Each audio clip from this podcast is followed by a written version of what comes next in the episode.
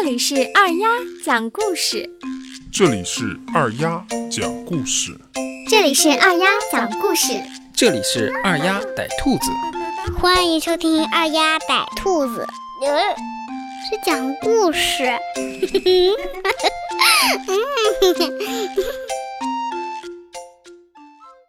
小朋友们晚上好，这里是二丫讲故事，不是二丫逮兔子。今天我给大家讲一个猪小弟学本领的故事。在美丽的森林里，住着几个好朋友，有大象、小马、小熊和小猪。有一天，他们聚在了一起。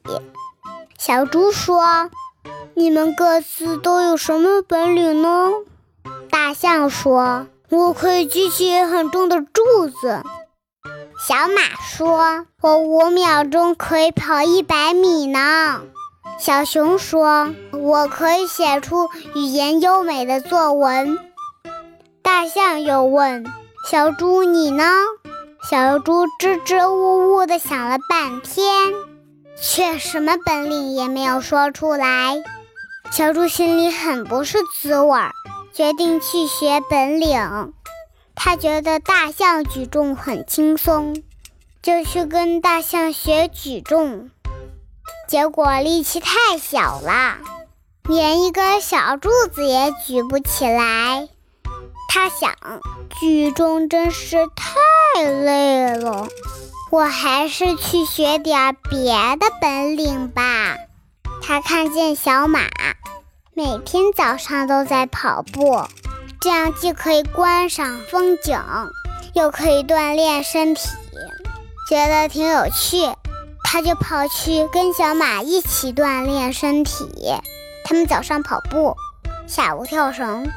前几天小猪还坚持下去了，可是后面越来越苦，越来越没意思，他就再也坚持不下去了。他说：“锻炼身体太苦了，我还是去学点别的吧。”他看见小熊每天都待在树洞里写作文，挺轻松的。他也去学写作文。开始他觉得一点都不难，因为每天只写一两句话。直到有一天，小熊告诉他。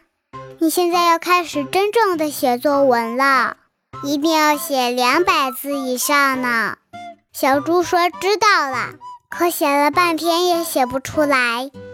后来小猪觉得越来越难了，就再也不学了。又过了几天，他们又碰到了一起。他们问小猪学的怎么样，小猪红着脸，低下了头，不吭声。大象说：“做什么事都不能半途而废。”小马说：“一定要吃苦。”小熊说：“要根据自己的实际情况去学。”一晃三年过去了，小猪还是没有学会任何本领。他不是怕累，就是怕麻烦，反正他不想吃苦。他每天都在问自己：“我该学些什么呢？我该怎样去学呢？万一很苦很累呢？”时间一晃又过了几年，他们都长大了。大象当上了举重冠军，小马当上了运动健将，小熊成为了著名的作家。